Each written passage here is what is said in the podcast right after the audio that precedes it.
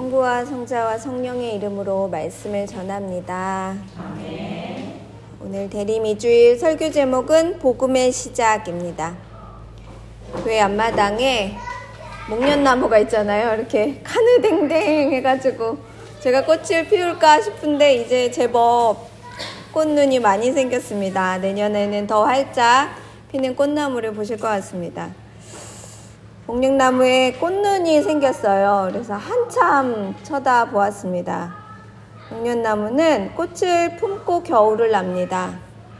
봄이 되어서 터져 나오는 그 순백의 정결한 목련 꽃잎은 겨울을 이겨낸 희망이고 결국은 다시 올 봄에 대한 환호성입니다. 이 겨울을 꽃을 품고 나는 나무를 보고 한참을 서 있게 됩니다. 왜 겨울을 꽃을 품고 나는 것일까요? 그것은 지금 살아있음에 대한 고백이며 실천, 멈추지 않는 사랑 때문이 아닐까 하는 대답이 들려옵니다. 살아있음에 대한 고백은 추운 매서운 바람이 아무리 어, 불어온다고 해도 함부로 오염되지 않으며 결코 꺾이지 않는 멈추지 않는 사랑입니다. 멈추지 않는 사랑은 겨울을 견디게 합니다. 그래서 가장 큰 환호성 첫잎으로 봄을 맞이하게 합니다. 오늘 대림 2주일에 읽은 마르코 복음의 첫 장면, 첫 대목, 첫 장입니다. 어, 하느님의 아들 예수 그리스도에 관한 복음의 시작. 마르코 복음은 복음서 중에 가장 앞서서 창작되었습니다. 그 당시에 있었던 예수님의 어록과 바울의 서신들과 또 사람들의 전승되어진 이야기들을 통해서 전해지는 소식이 있었는데 마르크 복음의 저자는 어떤 관점으로 예수님을 전하고 싶었을까 가만히 생각해 보게 됩니다. 어떤 관점으로 쓰고 싶어서 가장 첫 장 첫 절에 그것을 적었을까? 자기가 보는 관점 가운데 가장 중요한 이야기, 그것으로 읽겠다, 읽어, 읽어내야겠다라는 그런 의지가 담겨 있는 첫 장, 첫 줄입니다. 여기서 제가 집중하는 단어는 복음이라고 하는 단어입니다. 이 복음으로 예수 그리스도의 말씀을 전한 대목은 마르코 복음에서만 사용합니다. 복음, 기쁜 소식은 헬라어로 유앙겔리온입니다. 다른 복음서들은 다른 단어들을 썼습니다. 마테오 복음서에서는 뭐라고 했는지 아세요? 족보. 네, 족보로 사용했습니다. 그래서 제일 처음에 예수님의 족보가 쭉 나옵니다. 예수님 집안에 대한 얘기로 마테오복음을 시작을 합니다. 어, 루가복음은 처음에 이렇게 데오필도에게 데오필드에게 전한다라는 말로 사용하면서 이렇게 씁니다. 조사해 반 조사해 둔 바를 정리해서 보고하겠다. 그래서 루가복음은 보고서입니다.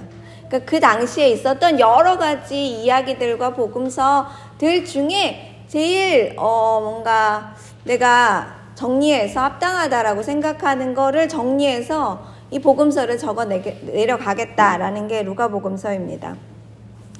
요한 복음은 이적의 표적 모음집입니다. 그 그러니까 기적을 일으키신 대목 중에 가장 상징적이고 어, 대표적인 그런 모음을 일곱 표적에 맞춰서 서술하고 있습니다.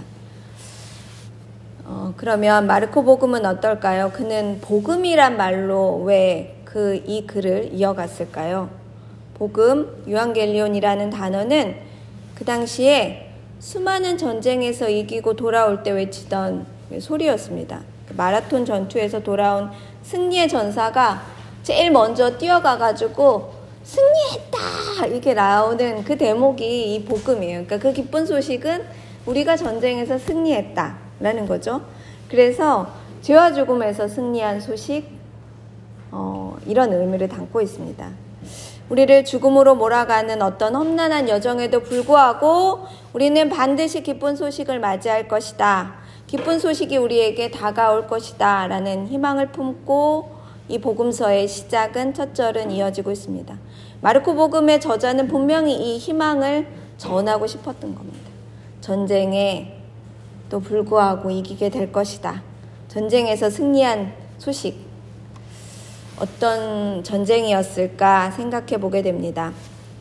로마의 권력이 이스라엘을 점령하고 있었던 그 시기, 세금의 중수가 너무 많아서 어, 여러 어려움, 굶주리는 이들이 있었고요. 재산 권력을 행사할 수 없는 어떤 억압적 체계, 또 이와 결탁한 성전 권력들에 의해서 그 성전에 들어갈 수 없는 이들, 그래서 성소를 접하지 못하고 자기 안에 위로가 어, 다가가지 못했던 그 막막함과 그 분노가 극에 달하던 시기였습니다. 그들은 그렇게 요르단가로 모여들었습니다. 오늘 주보 제가 앞장에 부르게의 성화를 보신 적이 있으실 건데 싫었습니다. 네, 그것을 통해서 상상해 보시면 요르단 강가에 사람들이 많이 모여듭니다. 세례자 요한에게 왜 그토록 집중했고 그들이 진정한 세례를 왜 원했는지 너무나도 생생하게 느낄 수 있습니다. 로마 권력이 이들을 지배함으로써 일어났던 사람들의 삶의 불행, 행복하지 않다, 어, 이렇게 살아야 하는가, 그리고 왜 우리가 누군가에게 억압받아야 하는가, 이 분노가 극에 달았던 시기입니다. 새 시대를 염원하는 사람들, 가난한 마음을 품은 이들, 지금 오는 사람들, 지금 억압받는 이들이 그렇게 복음의 시작을 열망했고 요르단 강가는 광장이 되었습니다. 광야에서 외치는 이의 소리를 울려 그들을 만나게 했고 새 희망으로 다가가도록 했습니다. 이대로는 못 살겠다. 내가 이렇게는 못 살겠다라고 하는 그 터져 나오는 소리가 이제 막 나오기 시작한 시간이 예, 세례자 요한이 강가에서 외친 그 이야기입니다. 그 다음에 나오는 그리스도. 그리스도는 굉장히 익숙하신 단어죠.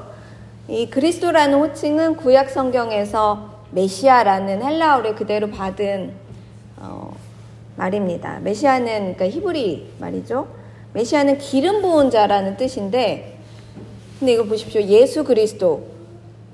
예수님인데 기름 부은 자. 로마 사람들은 기름을 붓지 않았어요. 그러니까 기름 부었다는 걸 얘기하면 어떤 사람들한테는 어머 기름 부어 기름 부으신 높으신 분이야 이렇게 되는데 로마 사람들은 그래서 어쩌라고 이런 거죠. 기름 붓는 전통이 없었기 때문에 기름 부음이 하나도 감동이 아니었습니다. 어, 그런데 아브라함 종교에서는 다 기름 부은 자, 새 권력이 기름을 부었는데 왕이 기름을 부었고요. 제사장의 권력 기름을 부었고요. 예언자들이 이렇게 세워졌습니다. 왕과 제사장은 권력자였고 세습되었습니다. 근데 예언자들은 권력을 견제하는 사람들이었죠. 이 세계의 건강한 권력으로 나라가 유지됐었는데 이 기름 부음이라는 단어, 그리스도라는 말은 어, 유대인에게 이 복음을 전하는 마르코 복음의 저자의 의지가 담겨져 있습니다. 로마 권력의 주권을 빼앗긴 이들에게 새로운 메시아가 왔다고 전하는 소식입니다. 사실은 진짜 그리스도는 예수님이야 라는 이야기를 대놓고 하는 거죠. 바울은 어땠는지 보겠습니다. 사도 바울로는 예수님 뭐라고 표현하는지 아세요? 주님이라고 표현했습니다. 주. 주라는 단어로 표현했다고 합니다. 어, 근데 이 주라는 말은 저도 이 헬라어가 굉장히 익숙하지 않은데 κύριος, κύ, ριος라고 하는 단어인데 신이라는 뜻입니다. 그러니까 신인데 어, 로마 그리스 신화에서는 다 신이 많잖아요. 신이 굉장히 많고 신이 어떤 신입니까? 어떤 영역의 신이잖아요. 바다의 신, 뭐 무슨 여신, 뭐 이런 그 영역의 신을 얘기하고 있잖아요. 그런데 이게 로마에서 전하던 바울로에게 딱 왔습니다. 아, 예수님을 이걸로 설명해야겠다. 그래서 신 중의 신, 신 중에 진짜 신이 예수님이야. 그래서 바울로는 계속 예수님 앞에다가 주님이신, 주, 그분, 진짜 하느님, 이것을 붙이게 됩니다. 그래서 저는 이제 영어를 할 때 사람들이 더, 더에 굉장히 강조를 하잖아요. The Lord, The God. 그 더가 유일하신 분. 이분이야말로 참 하느님이시다. 라는 의미를 담고 있습니다. 성교를 위해서 바울로가 선택한 것은 이 주라는. 그래서 바울이 이 주님이라는 표현은 믿음의 고백이었습니다. 그리고 그 앞에 마르코 복음이 쓴 하느님의 아들이라는 표현이 붙게 됩니다.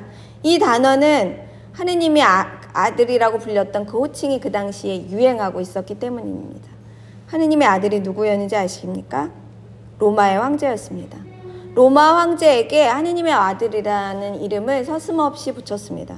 그런데 그게 아니라는 거죠. 하느님의 참 하느님의 아들은 예수 그리스도야. 어, 유대인들을 해방시켜주기 위한 성교적 의미가 여기 분명하게 담겨져 있습니다. 이 대목은 마르코복음 15장에 아주 극대화됩니다. 15장에 예수님이 십자가에서 돌아가십니다. 돌아가시면서 어, 이 광경을 목격한 백부장이 있었습니다. 백부장은 로마의 그 음, 앞잡이 이거는 좀 설교에 이상한 말인데 그 어떤 거기서 파견받은 사람이었습니다. 근데 백부장이 예수님을 돌아가시고 나서 고백하는 대목이 납니다. 15장 38절에 나오는데 이렇게 고백합니다. 이 사람이야말로 정말 하느님의 아들이었구나. 라고 나옵니다. 하느님의 아들이라는 거죠. 그러니까 하느님의 아들이라고 시작한 마르코 복음이 뒷부분, 거의 뒷부분쯤에 가서, 어, 이방인들도 그렇게 고백하고 있습니다. 그분이야말로 참 하느님의 아들입니다. 라고 앞뒤가 딱 맞는 구조. 이거를 뭐라고 하죠? 수미쌍강 구조라고 하죠. 앞뒤가 하느님의 아들이라는 표현으로 정확하게 이어지고 있습니다. 시편 85편을 통해 시작에 대해서 이야기합니다. 시작은 어떻게 들려오는지 여러분들과 나누고 싶습니다. 사랑과 진실이 눈을 맞추고 정의가 정의와 평화가 입을 맞추리라고 하는 그 질서, 그 시작, 복음의 시작입니다. 더 이상 지지 않겠다는 거, 더 이상 양보하지 않겠다는 거, 더 이상 기다리지 않고 임재하시는 그분의 거룩함을 내 품에 품겠다는 의미를 담고 있습니다. 여러분은 무엇을 품고 겨울을 보내시려고 하십니까? 예수 그리스도만이 우리의 참 구세주이시며 그분은 우리를 깊은 평화의 소식으로 이끌게 합니다. 그분은 우리를 기억하시며 누구든지 믿기만 하면 구원을 얻게 하는 평등함을 허락하셨습니다. 새 평화가 여러분에게 당도했습니다. 기쁜 소식이 여러분을 일깨워 줄 것입니다. 그 큰 기다림이 시작되었습니다. 그 찬란한 시작을 축하드리며 우리 기쁘게 이 대림 주간을 기다림으로 꼭꼭 채워 나갑시다. 성부와 성자와 성령의 이름으로 말씀을 전합니다.